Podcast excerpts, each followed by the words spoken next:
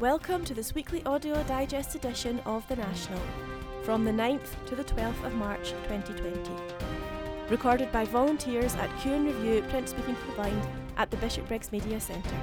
Here are the headlines. Flybe collapse. Up to a thousand workers could lose jobs following closure. Transathlete debate explodes once again. Glasgow Film Festival highlights. The Painted Bird and more. Police warn of major impact on service of hosting UN summit. Scottish Government committed to Green's free bus travel policy. Aitken squashes in cramming for exams. New Wallace Monument dispute over a 150 year old landmark. Charity appeal to empower women in war torn nation. Photography exhibition to tour country highlighting legacy of sexual violence. Roddy Woomble of Idlewild discusses inspiration for new EP. Millions quarantined in Italy virus shutdown. More than quarter of the population cut off as death toll jumps to 366. SNP chief in fresh demand to know who is pulling the UK government strings. Are all the SNP MSP resignations par for the cause of reason to worry? Until we win our freedom and until we right the wrongs imposed on Scottish society, Holyrood has to be the cockpit for radical change. Salmond trial begins as woman claims she felt hunted by ex-First Minister. Former Scottish Government official testifies about alleged incident in Bute House. Sam denies all charges. Whole of Italy on coronavirus lockdown. Gove accused of bullying Ahmed Rowe over testing of IndyRef 2 question. Tory puts pressure on Watchdog with no imminent poll. The bankruptcy of British nationalism is all around. Recorded from The National on the 12th of March 2020. Flybe collapse. Up to a thousand workers could lose jobs following closure. By Tom Jarvis. Twitter at TOM TOM JARVIS. Up to 1,000 baggage handlers and other airport workers are at risk of losing their jobs following the collapse of airline Flybe, unions are warning. The GMB, sorry, the GMB said ground crews jobs were under threat at Aberdeen, Edinburgh, Birmingham, East Midlands, Cardiff, Liverpool, and Manchester airports, while Unite said Southampton Airport could close without government intervention. GMB National Office Officer Nadine Houghton said up to 1,000 Swissport jobs are now at risk from Flybe's collapse, on top of thousands more directly employed and in the wider supply chain.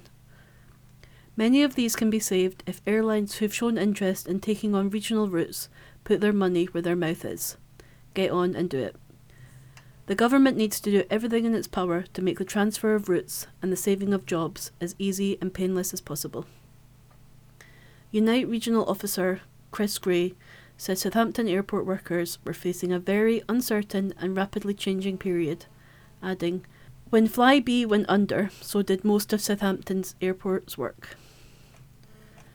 This, combined with the spread of coronavirus, has left the airport in imminent danger.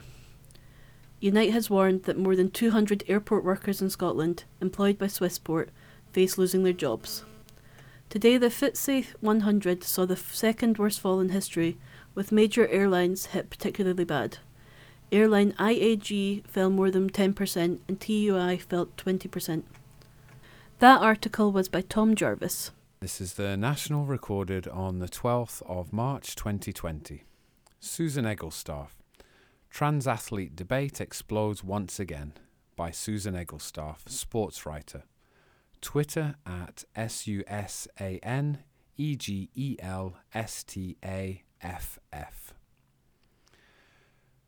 Before you read any further, this week's column comes with a public health warning. I'm about to mention Piers Morgan. Earlier this week, the Good Morning Britain host had a furious row with Labour leadership hopeful Lisa Nandy over trans athletes, with the former newspaper editor arguing it would be grotesquely unfair on female athletes for male to female transgender athletes to be able to self identify and compete in women's sport. This is not new. The debate about trans athletes has been bubbling under for some time. In recent years, there have been a number of trans athletes who have been born into male bodies, but after transitioning to become female, have taken part in women's sport. While it is not the case that every single one of them has blown away the competition, there are enough trans athletes who have come into women's sport and sailed past their competitors to flag up there is a huge issue here. In recent times, New Zealand weightlifter Laurel Hubbard won two gold medals at the Pacific Games. Canadian track cyclist Rachel McKinnon set a world best time at the Masters Track Cycling World Championships, and college athlete Cece Telfer became the NCAA Division II national champion in the 400 metres. And as you get further down the chain, away from the very top level, there are becoming more and more examples of trans athletes popping up and winning titles. So far, elite sport has been relatively untouched by the transgender issue, but McKinnon has spoken of her hopes of seeing a trans athlete compete at the Tokyo Olympics this summer, which would be the first time a transgender athlete has reached such a level. And while the debate about what exactly the rules around trans athletes should be has not topped the agenda yet, it seems inevitable that before long this issue will explode. There is a suggestion from some, and this was at the heart of Morgan and Nandy's tussle, that trans people should be allowed to self identify. On the whole, I have no issue with this, but as soon as you allow athletes to self identify, you risk throwing a grenade into sport. There is little doubt that for the vast majority of trans people, taking part in sport is well down their list of motivations when it comes to making this monumental life choice. But there can be little doubt that if self identification is the only criteria, Morgan is right in his assertion that it would prove disastrous for women's sport. There are currently no clear rules as to what should happen when it comes to trans athletes, and this is where the problem lies. Without rules, too often discrimination comes to the fore, but how can it be ensured female athletes are not at a disadvantage? In America, things are reaching boiling point, with suggestions from some that trans athletes should be banned entirely from sport.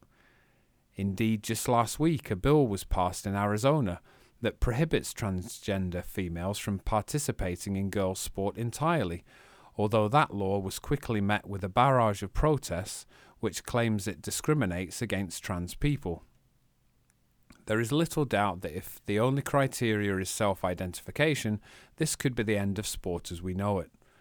Those who are born men have physical advantages that no matter how hard those who are born female train, they are unlikely to match and it remains unclear that while male to female trans people take hormones to ensure they acquire a similar hormonal makeup to those who have been born female, do they lose their previous physical advantages entirely? How is it possible to protect the rights both of females and of trans people simultaneously? In most walks of life, self identification presents few problems. But sport is a different sphere entirely, and the major issue currently seems to be not what the rules are, but that there remains a lack of clear guidelines to which individual sports should adhere. This issue is not going to go away, and the longer it takes to set out clear rules, the more problems are going to arise, and the harder it's going to be to set things straight again. And that article was by Susan Egelstaff, sports writer. Recorded from The National, the 12th of March 2020. Glasgow Film Festival highlights The Painted Bird and more. The Painted Bird, 4 stars. Notorious for multiple walkouts since its first festival screenings last year, this visceral, hugely challenging wartime drama rises above the horrific nature of its content to emerge as a deeply profound experience.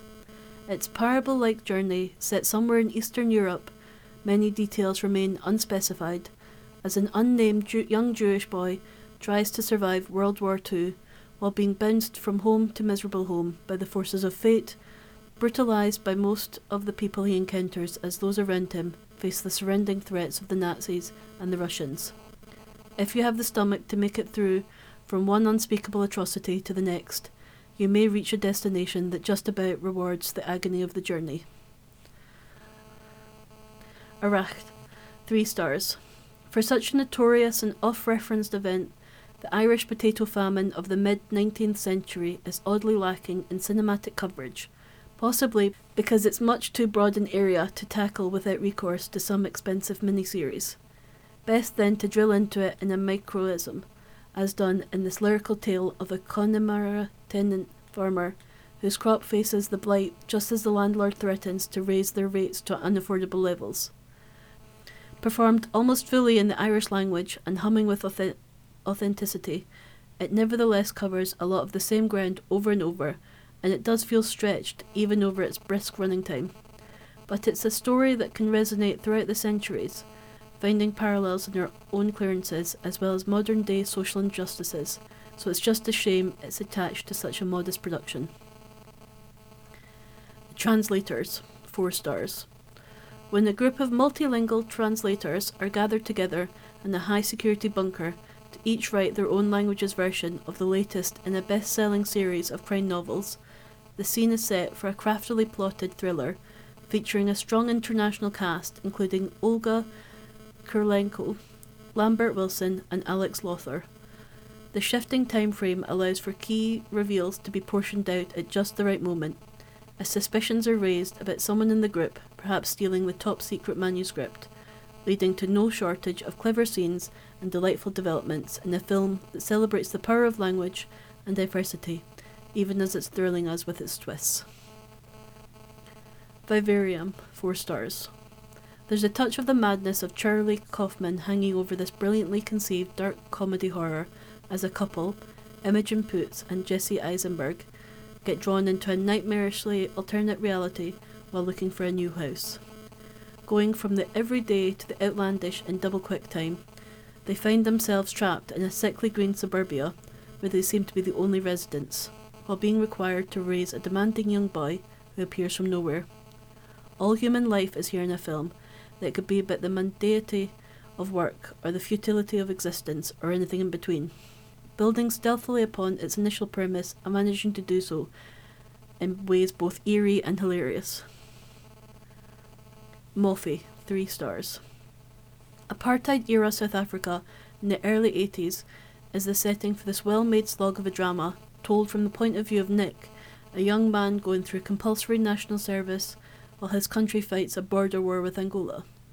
Most of the film is the sort of boot camp tribulations we've seen plenty of in the past, given something of a change up through a focus on Nick's sexuality and the absolutely forbidden nature of such feelings in this despicable regime.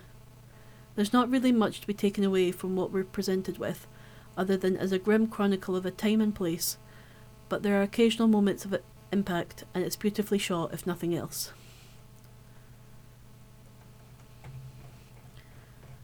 This article is from The National, recorded on the 12th of March 2020. Police warn of major impact on service of hosting UN summit by Kathleen Nutt, journalist. Twitter at KACNUTT. The security operation for the UN Climate Change Summit will be the biggest the UK has seen for many years and will present logistical challenges to all forces in Britain and Northern Ireland, police chiefs have warned MSPs. A briefing note to members of a Holyrood committee ahead of its meeting tomorrow said there was a recognition the event, tasked with producing an international response to the climate emergency, would impact on frontline policing both within and out with Scotland. The Police Scotland document tells MSPs it is widely recognised that the policing of COP26 will impact across the UK through significant mutual aid requirements from Home Office police forces to safely deliver the policing operation. While there exist well established frameworks for the provision of mutual aid, extensive logistical challenges will arise from what will undoubtedly be the largest mass mobilisation of police officers in the UK in many years. Some 200 heads of government and a record 30,000 delegates are due to attend the COP26 event at the Scottish Event Campus, SEC, from November 9 to November 20th. The Scottish Police Federation have said that around 6,000 officers will be required each day, which equates to 2,000 per shift. The briefing updates MSPs on the arrangements the force is making for the conference and was issued to members of Holyrood's Justice Subcommittee on Policing before Police Scotland's Assistant Chief Constable Bernie Higgins gives evidence to it tomorrow. It also tells MSPs that the force is planning for significant protests at the event and will be deploying armed, uniformed public order and undercover officers. The wider Police Scotland command structure is being developed with a number of individuals having taken up position to drive forward planning and delivery in respect of key business areas, including armed policing, public order policing, road policing, intelligence, and logistics, it said. Scotland's Chief Constable, Ian Livingstone, said earlier this year he believed the cost of policing COP26 could run to as much as £200 million and warned it was fanciful to suggest it would not have a major impact on people living locally. He said, Candidly, it is my professional opinion that any suggestion that the climate change conference will not impact on the wider community of Scotland is fanciful. In the briefing to MSPs, Police Scotland said work on the cost of the security operation was ongoing and warned it would need additional funding. A separate note to committee members from the Scottish Police Authority, which has revised estimated pol- policing costs to £180 million, argued the bill should be covered by the UK government. As this is a UK government event, they are the funding authority and have responsibility for overall governance and assurance of all aspects of the event, it said. Last month, a row broke out between the UK and Scottish governments over the use of buildings near the SEC. The UK government wants to use the Glasgow Science Centre, but Scottish ministers have already booked it. Updating Holyrood yesterday, Climate Change Secretary Roseanna Cunningham said the Scottish Government had agreed to let the UK Government use the centre. She said, I've written to the COP26 President to offer the transfer of control of the Science Centre to the UK Government on the provision that we are offered an appropriate alternative venue. I therefore urge the UK Government to conclude this matter without delay to ensure we have a platform to pursue increased global action. We want to use COP26 as a catalyst to attract new investment, innovation, and sustainable growth for Scotland that will firmly position Scotland as a world leader in tackling climate change. And that article was by Kathleen Nutt, journalist. If you are blind or partially sighted, or know somebody who is, they may be eligible to receive a BWBF Sonata Plus internet radio, where our daily podcasts are available. To qualify for a free permanent loan from BWBF, you need to be resident in the UK, registered blind or partially sighted, over the age of 8, and in receipt of a means tested benefit, or have a parent or guardian in receipt if you are under 18. If you think you qualify, you can find your local agent at www.blind.org.uk. And remember, when setting up the player, ask for the Q and Review channels. Now, back to the main programme. This is recorded from the National on the 12th of March 2020. Scottish Government committed to Green's free bus travel policy by the National News Desk. The Scottish Government is committed to free bus travel for under 19s as promised in the budget, the Finance Secretary has said. Speaking to the PA news agency Forbes, rubbished claims by the Scottish Conservatives that their promise to the Greens may not come to fruition. As part of the budget process, the Scottish Government had to negotiate with other parties to pass its legislation through Holyrood. For the fourth straight year, the Scottish Government was helped by the Greens to pass its plans.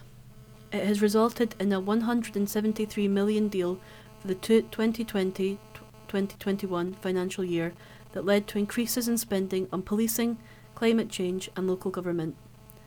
The headline demand from the Greens was the implementation of free bus travel for young people aged 18 and under, which Forbes gave an in principle commitment to implement. A letter sent to the Greens co leader Patrick Harvie and MSP Mark Ruskell pledged £15 million to look at the feasibility of the scheme, although Forbes said that some of the funding will pay f- for the early months of the scheme due to come into force in January.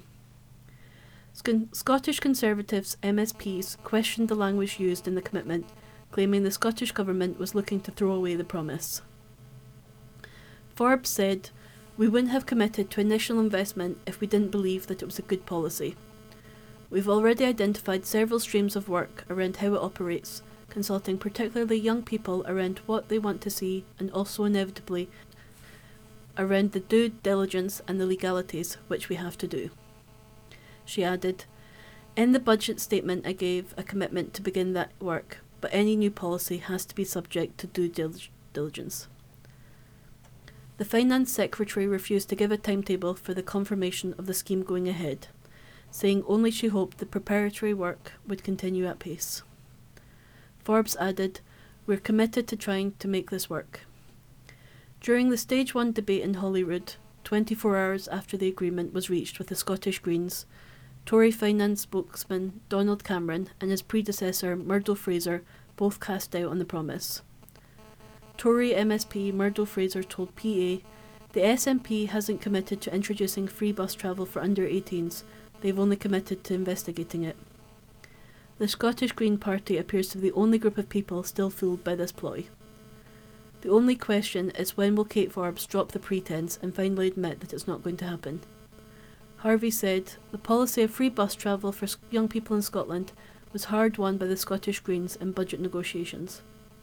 It will be a truly transformational move, saving struggling families money, widening opportunities for people starting out in life, and encouraging people to leave their cars at home. We know this policy will work and can be achieved on this timescale set out in our agreement. This is from The National on the 12th of March 2020.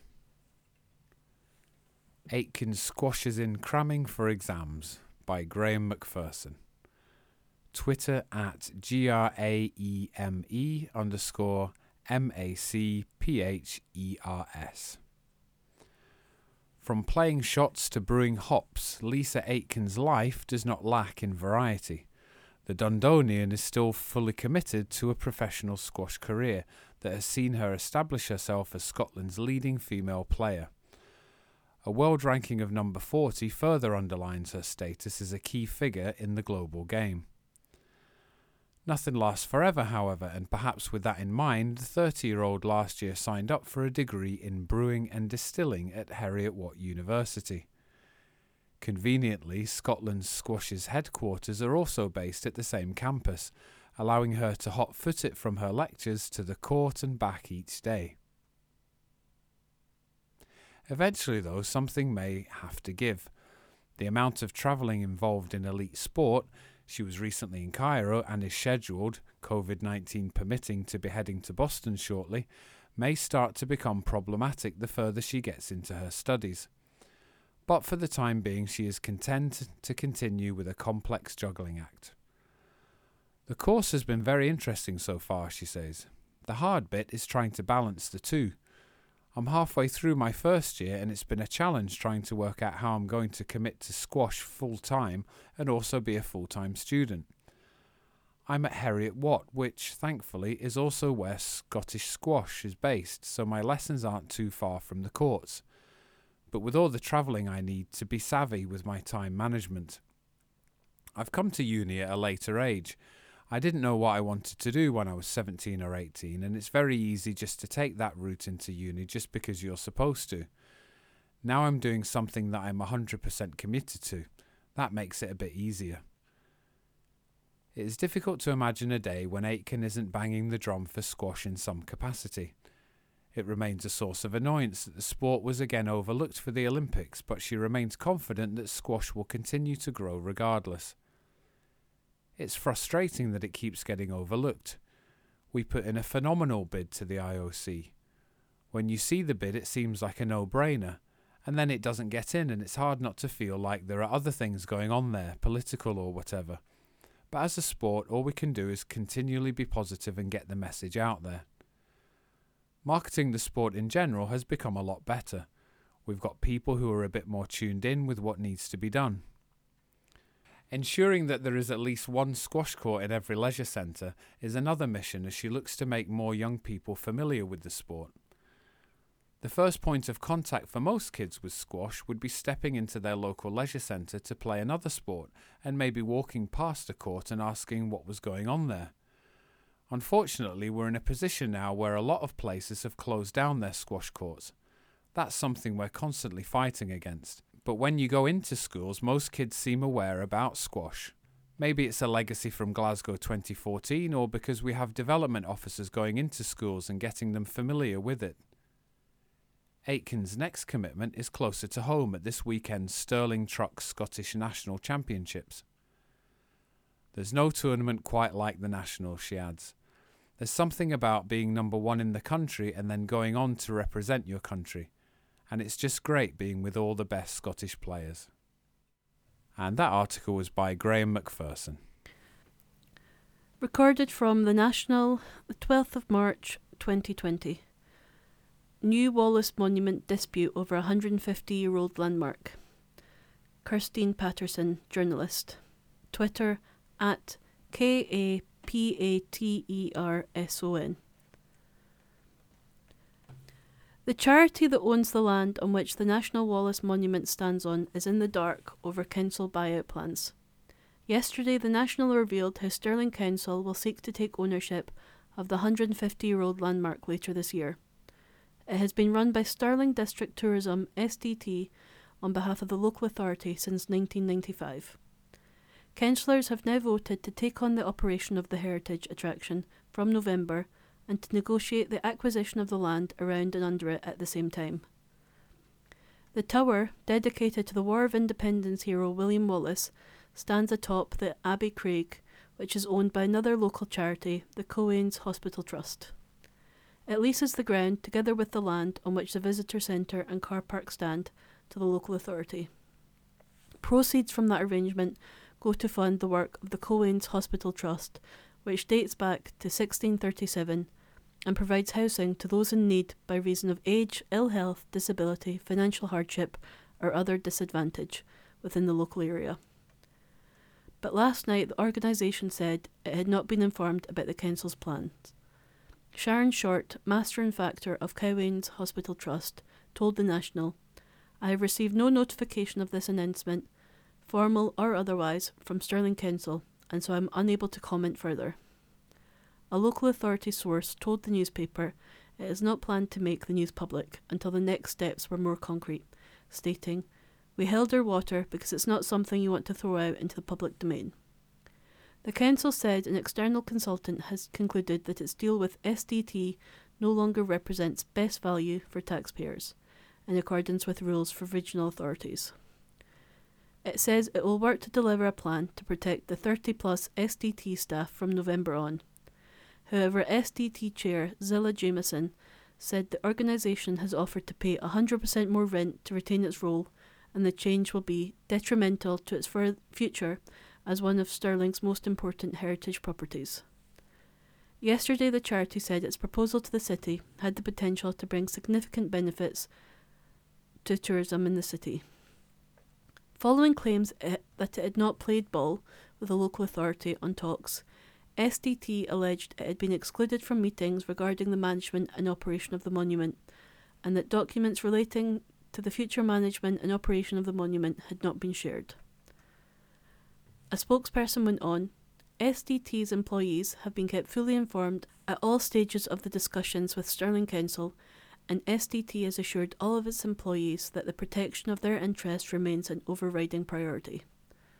In a statement, Stirling Council said negotiations have failed to yield either a lease deal that offered best value or a suitable agreement to enter into a new partnership vehicle where Stirling Council could gain greater assurance over the future management of the monument. These decisions have been based on evidence provided by a nationally recognised external consultancy firm, and we are confident they will give Stirling Council the power to reposition the monument for the benefit of Stirling citizens. By Kirsteen Paterson, journalist.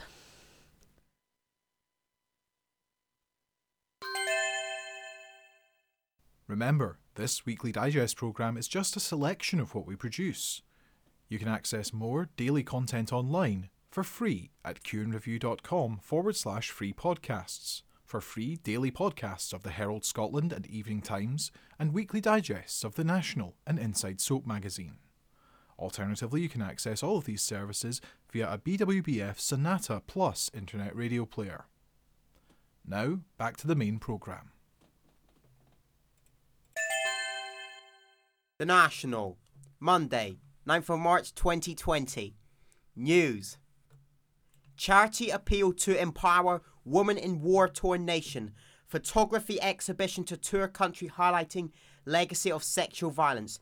This article is by Xander Richards. An award winning Scottish photographer Angela Catlin has joined forces with the Scottish Catholic International Aid Fund SCIAF to highlight the brutal and largely forgotten crisis of sexual violence in the Democratic Republic of Congo, DR Congo. The epidemic of sexual violence is the focus of the SCIAF's Wee Box appeal this year. Yesterday, to mark International Women's Day, the photography exhibition opened, sharing the inspiring images and stories of women whose lives have been affected by the devastating conflict that has plagued the DR Congo. The free exhibition, Hear Their Cry, Respond in Love, will be at St Andrew's Cathedral in Glasgow until March 13, after which it will tour Scotland. The exhibition is part of a wider appeal which aims to tell the story of women and children affected by sexual violence in the troubled eastern region of DR Congo. The region's incredible mineral wealth has helped fuel decades of war, leaving thousands of women and girls in urgent need of help. The appeal has also received aid from the UK government, which has pledged to double all public donations given before May 20. Catlin, who has just returned from DR Congo, where she helped document SCIAF's work and the inspiring people the charity works with, she said, We've met brave women who are prepared to be photographed and tell their stories. Many face shame and isolation from their community, and their husbands are looked on as weak for not being able to protect their wives and daughters. The children of rape remind people of their traumatic experience. There are many who are uncared for and rejected by their mothers. However, as featured in the exhibition, there are also those who are very much loved and have a chance to build happy lives. SCIAF and its local partners are helping women, girls, and their families with medical care, including surgery, trauma, counseling, free legal assistance to prosecute their attackers, and support to become financially independent. This article is by Xander Richards. This is recorded from the National on the 12th of March 2020. Roddy Woomble of Idlewild discusses inspiration for new EP by Nadine McBay, journalist. Twitter at Nadine McBay at N A D I N E underscore M C B A Y. You might expect the frontman of a band to celebrate their 25th anniversary to release a reworking of an old hit with a flavour of the month producer or guest artist. Something dependable to remind fans to buy a gig ticket or vinyl re release. But Everyday Sun, the dreamlike new EP from Roddy Woomble, stands alone from both Idlewild and his previous solo work. What provides a link to interview music, Idlewild's kaleidoscopic current album and this largely ambient work is the psychedelic video to lead track Everyday Sun. Shot by musician designer Danny Grant on a video synthesizer from the 1980s, its cur- colourful, blurry images of cities, empty spaces, and Woomble on a ferry, possibly to his Hebridean home, are the perfect accompaniment to the vocalist's poetic fragments about impermanence, memory, and the constancy of nature. Danny did the video to interview music's There's a Place for Everything, said Woomble, talking a few days ahead of the announcement of Idlewild's anniversary dates, tickets for which go on sale tomorrow. His visuals accompany the song, which has that idea of the meaningful and the meaningless, this constant wave of things crashing through your life, things that give its purpose. He continues, You get that a lot when you live somewhere rural, remote. You look at these landscapes and they can be the most beautiful things you've ever seen, and they give your life context, whereas other days you completely ignore them as you're absorbed in your own thoughts. It's the same place you're looking at, but you see different things in it. That's what I was alluding to.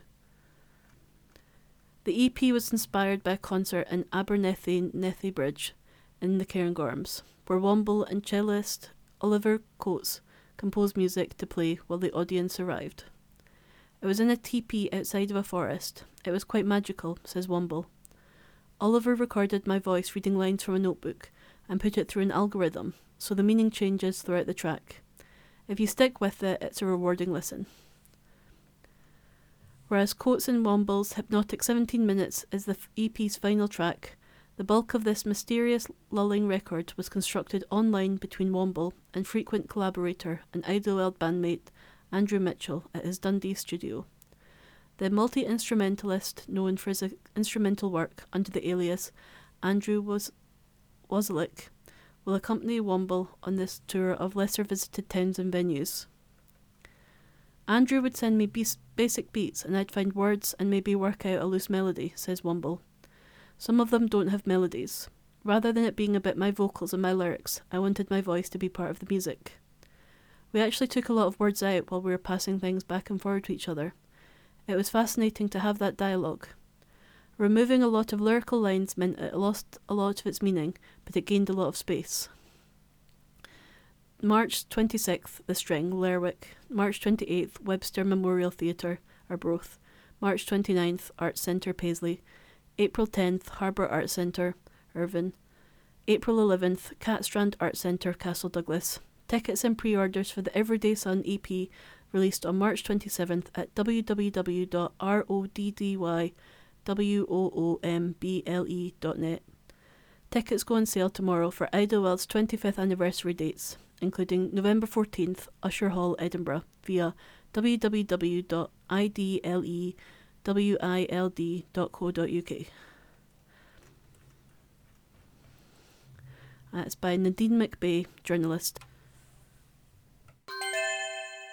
Visually impaired people are being invited to see if they are eligible for a free, specially adapted radio from a charity. The British Wireless for the Blind Fund, BWBF, provides the equipment to those with sight loss around the UK who meet its criteria. Radio is a lifeline to those who are blind and partially sighted, providing companionship and helping them to keep in touch with what's going on in the world, as well as in the local community. BWBF offers equipment free of charge to those who have sight loss and are in receipt of a means tested benefit. BWBF is launching its Reaching Out campaign to try and increase awareness about their equipment and help more people who are blind and partially sighted. Our regional development manager, Sophie Weldon, said, Our radios are designed so that a person with sight loss can use them easily and independently. All equipment is delivered to the home by a volunteer who sets it all up and provides support in using it. We offer a range of equipment digital radios, CD players, memory stick players, internet radio, and even a specially designed app. Our radios are vital to someone who cannot see. They provide news, information, and entertainment, but also, more importantly, companionship and a friendly service. If you or someone you know is interested in a BWBF radio, please contact Sophie Weldon at sophie at blind.org.uk. That is S O P H I E at B L I N D.org.uk or phone 01283 790 208 that's 01283 790 208 or on 07540 724 063. That is 07540 724 063. To find out more about the British Wireless for the Blind Fund, follow us on Twitter at British Wireless, like us on Facebook, or go to blind.org.uk. Now, back to the main programme.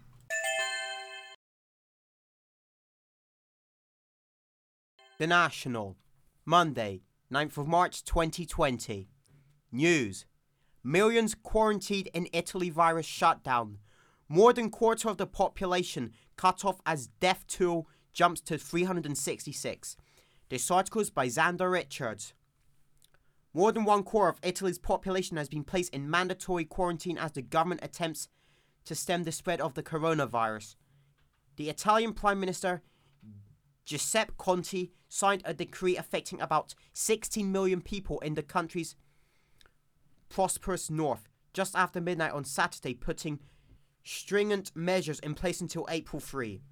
The quarantine includes the Lombardy region with Milan at its heart and at least 14 provinces in neighbouring regions including Modena, Parma, Padua, Treviso and Venice. Conte said for Lombardy and for the other northern provinces that I have listed here, there will be a ban for everybody to move in and out of these territories and also within the same territory. Expectations will be allowed only for proven professional needs, exceptional cases, and health issues. Yesterday, it was announced that the number of deaths from coronavirus in Italy rose from 233 on Saturday to 366. The country also recorded its biggest delay increase in coronavirus cases since the outbreak began in the north of the country on February 21st. The total number of people diagnosed with the infection now stands at 7,375, up from 5,883. On Saturday, there was chaos and confusion hours before Conte signed the decree, as word spread that the government was planning the quarantine. Packed bars and restaurants em- emptied quickly as people rushed to the railway station in Padua's Veneto region.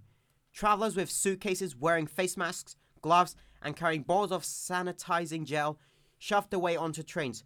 Some regional politicians were also taken by surprise, with Stefano Bonaccini, the president of the Emilia Romagna region, saying parts of the decree were confusing.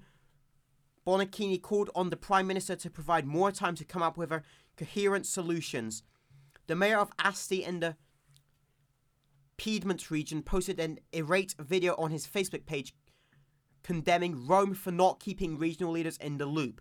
Nobody told me, said Maurizio Rasero, adding that he had hundreds of messages on his mobile phone from alarmed citizens. It's incredible that information that is so delicate and important will come out in the newspaper first, leaking everywhere before even local authorities learn about it. Pope Francis did not deliver his usual blessing and remarks from a window in the Vatican yesterday in a move aimed at discouraging crowds amid the coronavirus outbreak. Instead, a video of him reading his comments and reciting prayers standing at a lectern near a microphone in the Vatican's Apostolic Library was beamed out to the faithful on giant screens set up in St. Peter's Square. The bells of St. Peter's Basilica tolled as the window opened and Francis appeared for a few seconds to wave to the people below in the square. But he made no comments from the window, having already delivered the broadcast remarks. The measure, which was announced on Saturday, was amid at discouraging crowds from gathering in the square where on days with good weather like yesterday as many as 40,000 people can turn out to watch the pope in the window however several thousand tourists and faithful turned out anyway but were scattered across the west square western countries have been increasingly imitating china where the virus first emerged late last year and which has suffered the vast majority of infections by imposing travel controls and shutting down public events. Other countries around the world are also limiting activities with events called off and restrictions issued. An ongoing nosedive in tourist traffic and supply chain disruption is prompting fears of a worldwide economic shutdown. This article is by Xander Richards. The National, Monday, 9th of March 2020. Politics. SNP chief in fresh demand to know who is pulling the UK government strings. This article is by Greg Russell. Ian Blackford has said he wants to know who is pulling the strings in the UK government as Boris Johnson hides from parliamentary scrutiny. Citing concerns over how the government is functioning, Blackford reiterated his call for the Prime Minister's senior advisor, Dominic Cummings, to appear before the House of Commons liaison committee, which counts promoting effective scrutiny of government among its functions. Speaking during an interview with the Press Association news agency, the SNP's leader at Westminster said, I'm deeply concerned as to what's happening under the stewardship of our Prime Minister. This Prime Minister that seems to be hiding from Parliament, hiding from scrutiny, seems to be handing political power to an unelected official that needs to be brought in front of Parliament. In a warning ahead of this week's budget, the Ross, Skye, and Lochaber MP said austerity is impacting public health and the government has a responsibility to end it. He called on the government to recognise that now is the time not just because of coronavirus, but it puts it into sharp focus that we need to have this investment in our NHS. Blackford said all necessary steps that need to be taken to protect citizens in conjunction with the devolved administrations should be taken. Rishi Sunak, the new Tory Chancellor, is preparing to deliver his first budget on Wednesday against an uncertain economic backdrop following the global spread of the virus. And he could be tempted to announce a hefty package of tax rises if history is anything to go by. Blackford said, I think not just in the UK, but globally, we have to reflect on what coronavirus could do in confidence, and there is an imp- indication that there will be importance given to momentary measures in terms of what could happen as far as rates are concerned. What could happen in terms of liquidity, and that's important. Ahead of Wednesday's budget speech in the Commons, Blackford argued for an increase in health spending to the average in Scotland, plus the removal of the rape clause and two child benefits limit. He also wants pension justice for the WASPI women who are complaining about the way in which the state pension for men and women was equalised and further action on climate change. Blackford said this has been about political choices over the last 10 years. The monetary policy initiatives, they have been enormous in their entirety, and ordinary people have paid a price. These are before you consider the impact of what coronavirus might do in the short term, and we hope that is is limited for all our interests, but there are signs of that austerity is impacting public health, life expectancy, infant mortality, and government has got a responsibility to end austerity. There still is a squeeze on public finances that has been imposed by this government. Now is the time to bring that to an end. This article is by Greg Russell. The National, Monday, 9th of March 2020. Opinion Are all the SNP MSP resignations par for the course of reason to worry? Until we win our freedom and until we right the wrongs imposed on Scottish society, Holyrood has to be the cockpit for radical change. This article is by George Kerevan. As I write, seven sitting SNP MSPs including two current ministers, have announced they are standing down at the Holyrood election in May 2021. For the record, they are Michael Russell, James Dornan, Bruce Crawford, Richard Lyle, Stewart Stevenson, Gail Ross, and Aileen Campbell. Now seven out of the 63 SNP candidates elected last time is not a huge number. In fact, at the 2016 Scottish Parliament election, eight SNP members retired, so it's very much par for the course. Or is it? Actually, I think there are reasons to be worried. For starters, the Scottish Parliament passed an SNP government motion only on January 29th by 64 votes to 54, calling for a second independence referendum to be held in this year. Two days later, in a highly trailed speech, the First Minister reiterated that she wanted a second referendum as soon as possible, preferably this year. She was not alone. The retiring Cabinet Secretary for the Constitution, no less, Michael Russell, has been vocal in defending 2020 as a possible date for IndyRef 2. Even as he was mulling over his resignation announcement, if we really were facing a second referendum within a matter of months, then any thoughts of resignation by the man most likely to front the ensuing independence negotiations with Boris Johnson would seem strange. More realistically, if the SNP expect to secure yet another referendum mandate next year, and if they really believe Boris Johnson will then grant a Section 30 order to hold one, one assumes Russell's well honed negotiating skills would be even more in demand. What does Michael know that we don't? Russell has been doing sterling work in the national movement and SNP for a generation. He and Alex Salmond virtually rebuilt the party from the bottom up, starting in the early 1990s. Without Russell as chief executive and fixer, the SNP would be a historical afterthought. He has served as a safe pair of ministerial hands in a variety of posts covering education, culture, environment, Gaelic, and latterly Europe. At the same time, Russell has a personal hinterland that is the anesthetics of clone like robotic special advisors who end up as politicians these days. He is a talented filmmaker and writer who would find plenty to occupy him if he left Holyrood. But why quit frontline politics just when the nation you have fought to create all your political life is just about to be born? Assuming, of course, that you think that Saltire is about to be raised over Edinburgh Castle, Russell has been quick to point out that life does not end just because you quit being an MSP and that he intends to remain active. He also points out that he will be 67 in August. but I'm still not convinced. These days, three score and seven is still a mite early for retiring from frontline politics. Bernie Sanders is 78, Joe Biden is 77, and Donald Trump is a youthful 73. Vladimir Putin is 67 and sadly seems bent on retaining power for a while yet. Ditto China's Xi Jinping, who is 66. I reiterate, losing Michael Russell from the Scottish government seems a bit careless if you truly expect tough independence negotiations to start anytime soon. But that's just my point. Perhaps there are those in the SNP hierarchy who privately think that all talk of an imminent referendum is so much baloney designed to keep the members quiet. That securing a Section 30 order from Boris and his English Nationalist Party by using gentle persuasion alone could take a very long time, if not forever. That there is more to life than banging your head against a political brick wall or trying to run a Scottish administration whose fiscal hands are always tied by the UK Treasury, or having Labour blame you for Tory austerity when Scottish Labour would never say boo to a goose if they were accidentally in power. For the record, I don't grudge Michael Russell his escape from the rigorous of office.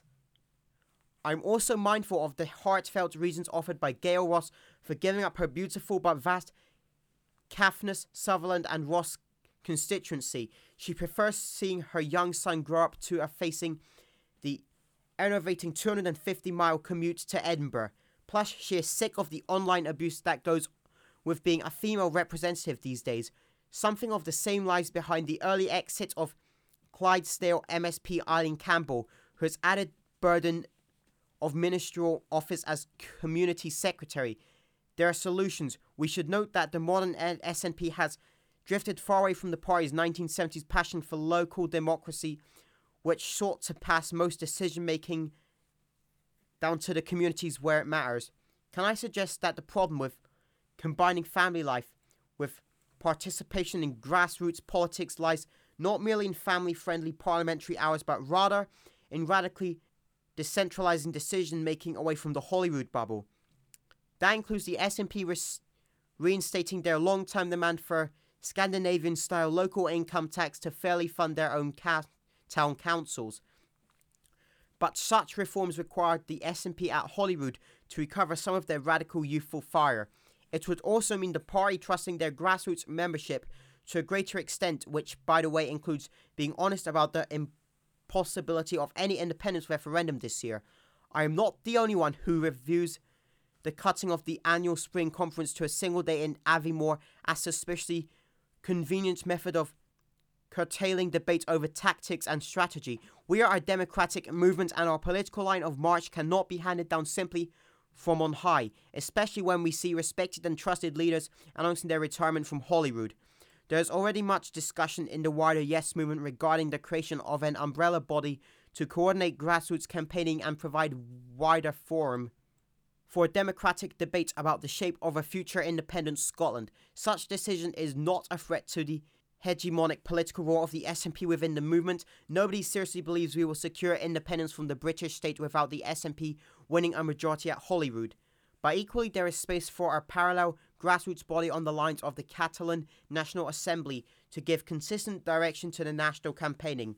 Perhaps some of our retiring MSPs still with fire in their belly might find a home there.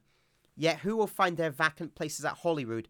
Until we win freedom for our people and until we right the wrongs imposed on Scottish society, Holyrood must be more than a sedentary debating chamber. Instead, it has to be the cockpit for a radical change to challenge the UK Treasury to, on spending to end the power of landed oligarchy by returning our land to the people to face down big oil at Mossmorran, and ultimately to force not beg Westminster to accept Scotland's right to self determination if there's an upside to the loss of so many Wheel Kent faces at Holyrood next year, it's the possibility we will elect a new generation of MSPs ready to realise this urgent agenda.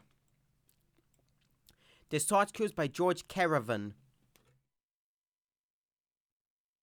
The National, Tuesday, 10th of March 2020. News. Salmond trial begins as woman claims she felt hunted by ex First Minister Former Scottish Government official testifies about alleged incident in Bute House. Sam denies all charges. This article is by Gregor Young. A former Scottish government official has told a court she felt hunted by Alex Salmond moments before an alleged attempted rape in Bute House. The former First Minister of Scotland, who denies all charges, was at the High Court in Edinburgh yesterday for the first day of his trial over accusations of sexual assault. The woman was first to give evidence and spoke out about two alleged incidents, including one charge of the 65 year old trying to rape her in June 2014. It is alleged the incident took place after a dinner at the First Minister's official residence. She said he was touching my legs, running his hands up and down them. He started trying to kiss me and things, kiss me and touch my shirt and my upper body. I was talking to him the whole time, trying to explain why this wasn't okay. It wasn't getting through. He thought it was funny. He was trying to make banter of it. It was heard he blocked her path when she tried to leave and began groping her as well as kissing her. She said, At this point, I started to feel scared. I can only really describe the next set of events as feeling you were in the ring like Muhammad Ali and Foreman. It was constant, it wouldn't stop. The court heard Alex Salmond kept asking her to stay overnight and she agreed, but on the condition they stayed in separate rooms. She described this as being a bit of an escape plan. When she entered her room, it was heard Salmond followed her in with a bottle of red wine. She told the court. Salmond pounced on her, stripped himself naked, took her clothes off, and pushed her onto the bed. The woman said he then climbed onto the bed and on top of her. She added, I felt like I was hunted. I remember feeling him on top of me. He was a ruse, his private parts on top of me. I just did one final push to get him away and managed to get him on the other side of the bed. He kept saying to me, he will be a great lover. I think he was a bit drunk. He could be quite or a lot drunk. It was hard to know. He was muttering about how I was being stupid, and then he passed out and started snoring. The court was then told the complainer waited for Salmond to fall asleep before she went to the bathroom. She told the court she did not give him any indication that she would welcome such contact. The woman added, Why would I want to go out with him? He's a much older man who didn't look after himself. It was heard she had been due to go to a football match with the former First Minister but decided not to attend. Evidence was also given about an alleged sexual assault in Bute House beforehand in May 2014. The court heard the same complainer had stayed behind to do work with Salmond when they began doing shots of a Chinese white spirit, which she described as an unusual incident. The complainer described Salmond as being half cut and that he was in a good mood. The court heard he sat on the floor and then asked her to sit next to him. She said, He was putting his hand down my top and kissing my face and neck and touching my legs. He was laughing. It was heard she then managed to make her excuses and leave. Judge Lady Dorrian earlier told the jury of nine women and six men they must be impartial during the trial. Salmond faces 14 charges of alleged offences against 10 women, all of which he has pleaded not guilty to. The charges span a period between June 29, 2008 and November 11, 2014 with one sexual assault said to have taken place in the month of the Scottish independence referendum in September 2014. Salmond, who was Scotland's first minister from 2007 to 2014, faces a number of other sexual assault charges as well as two indecent assault charges. His trial, which is expected to last to four weeks, continues today. This article is by Gregor Young.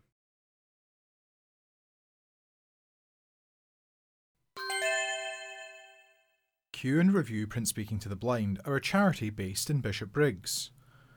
We're currently looking to recruit volunteer access to audio ambassadors in East Dunbartonshire to place leaflets and business cards at businesses, shops, and amenities in the area, and to show the public how to listen to daily and weekly online articles from the Herald Scotland, Evening Times, The National, and Inside Soap magazine for free.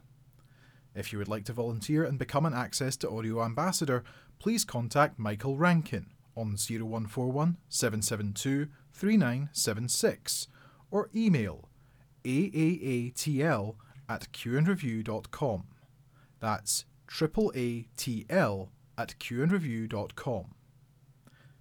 In addition, we are also recruiting for volunteer readers and technicians. If you're interested in reading or technically supporting a recording team, please contact us on 0141 772 3976 or email information at qandreview.com. Details of all of our volunteering opportunities are available on our website at qandreview.com. Thank you. Now, back to the main programme.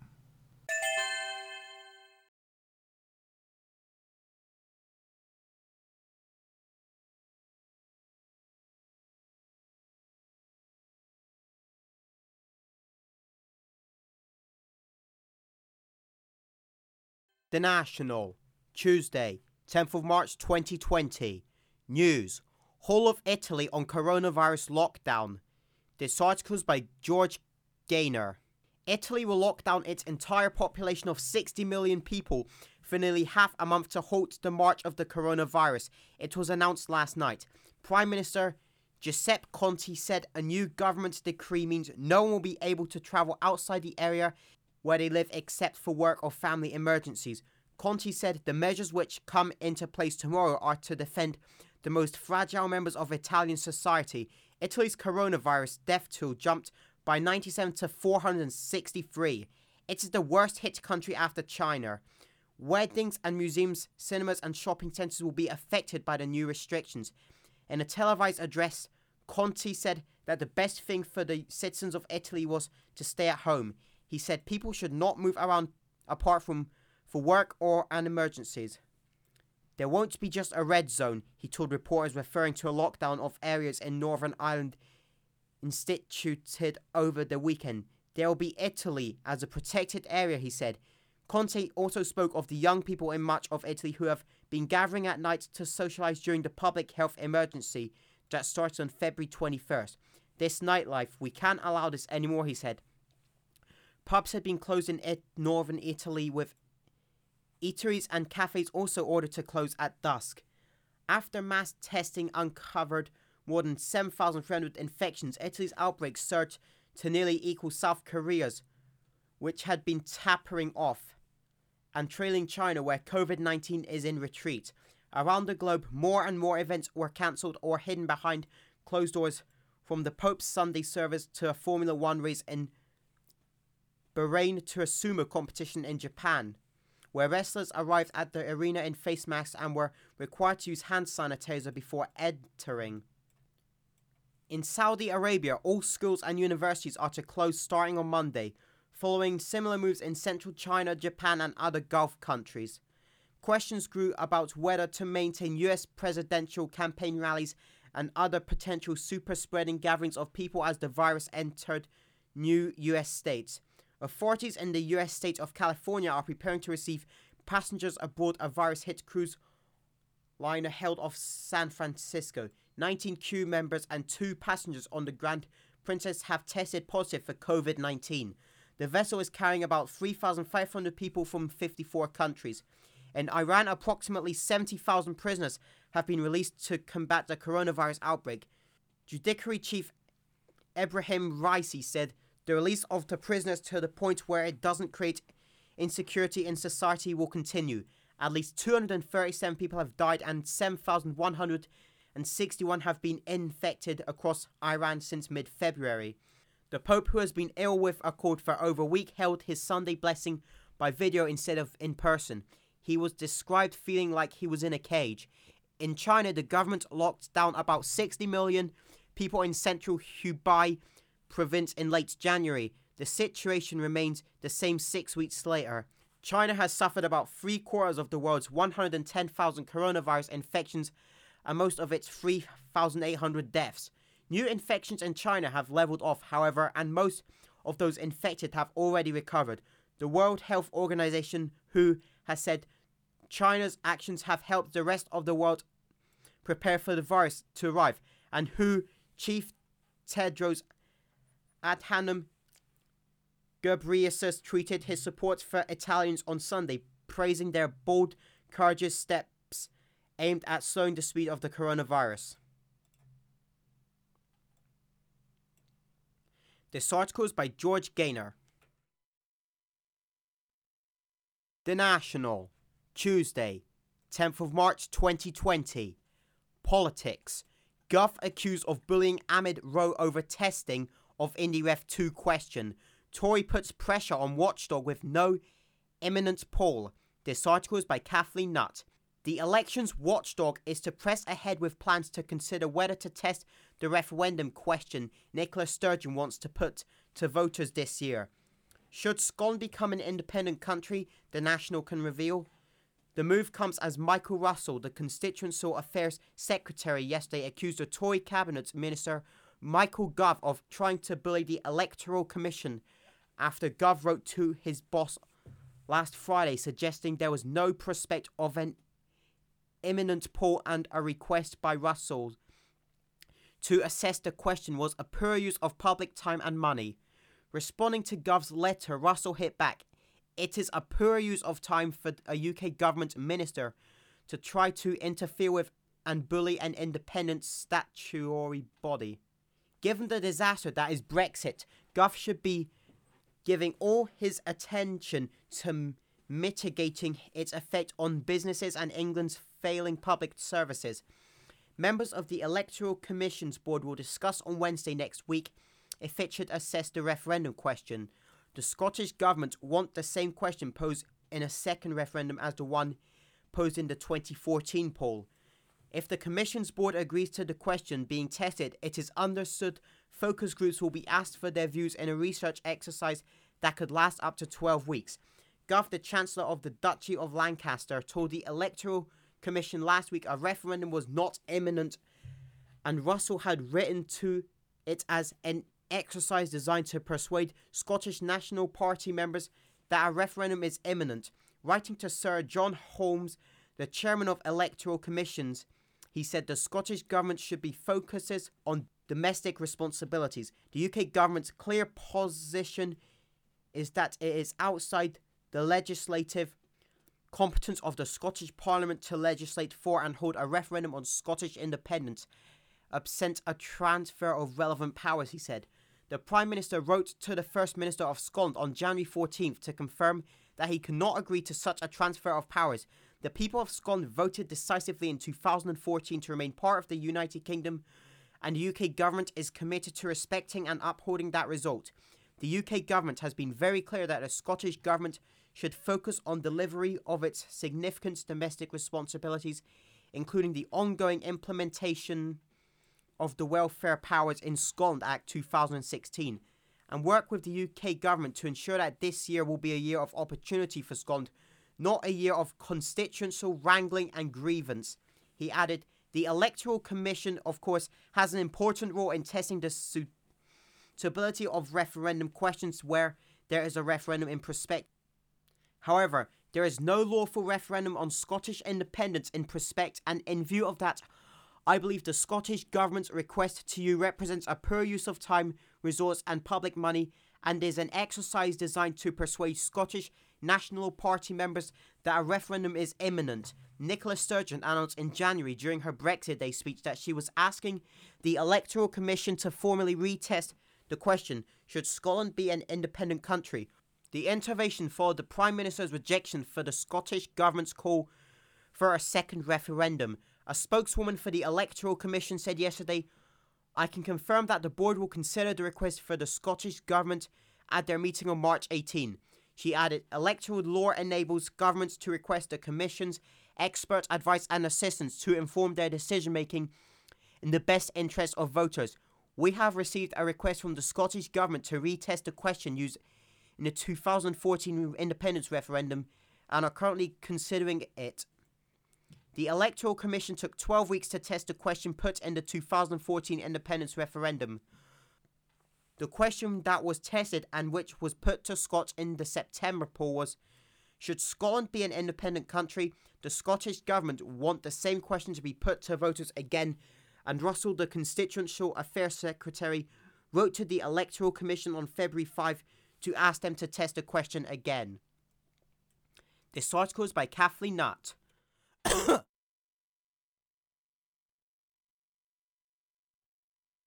The National, Tuesday, 10th of March 2020. Opinion The bankruptcy of British nationalism is all around. This article is by Wee Ginger Doug after Willie Rennie faced calls to step down from politics and get back to bus driving because he protected David Steel, who in turn protected the child abusing Cyril Smith in order to protect the reputation of the liberal Democrats. There are now suggestions that Willie should be replaced with Jo Swinson, who protected Willie Rennie, who protected David Steel, who protected the child abusing Cyril Smith in order to protect the reputation of the party. According to reports in the National last week, Jo Swinson is seriously considering returning to frontline politics in the Holyrood elections next year.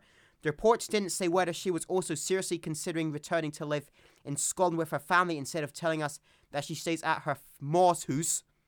The Lib Dems have been all but invisible since their electoral catastrophe in December, so don't say it's all bad news in British politics.